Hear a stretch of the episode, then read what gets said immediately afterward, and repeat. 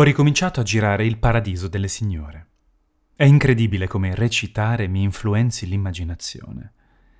Spesso mi rendo conto che a forza di frequentare un personaggio, ne assorbo i desideri, le paure, che poi si riflettono sulla mia scrittura.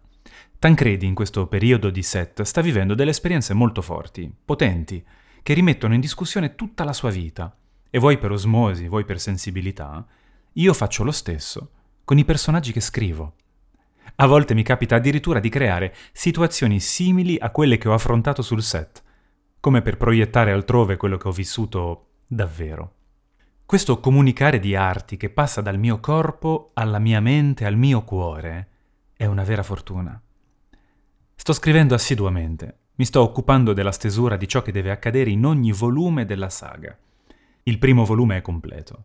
Il secondo volume era già chiaro, quindi facile, gli altri tre hanno invece richiesto molta immaginazione per essere completati in modo da continuare a portare avanti la fiaccola dell'interesse.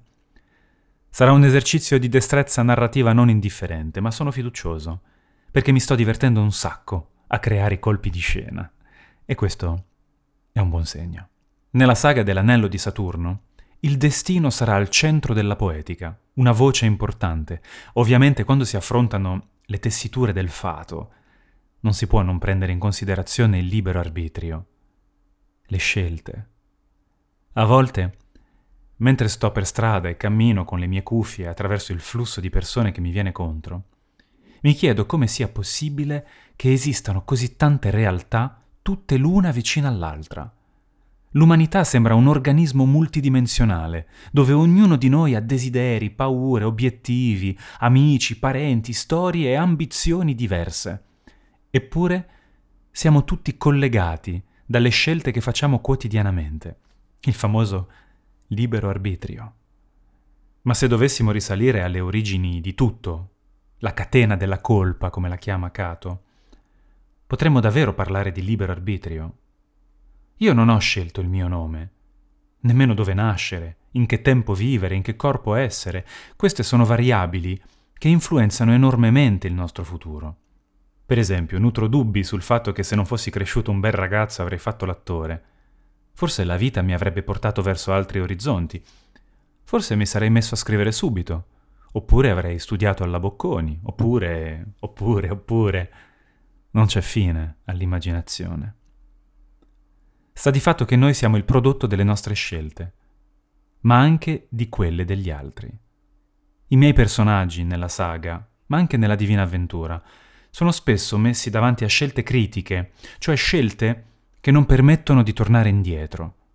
Trovo che siano determinanti per una buona storia, poiché in quelle scelte si forgia e si definisce il carattere dei personaggi, nelle azioni che ne conseguono. Io credo più nell'azione che nella parola. Alla fine, i fatti parlano chiaro.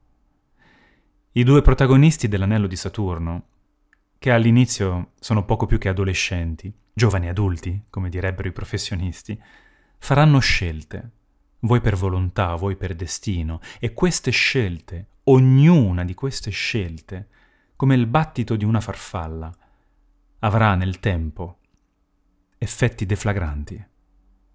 E dato che mi piace giocare con la magia, persino il destino sarà coinvolto.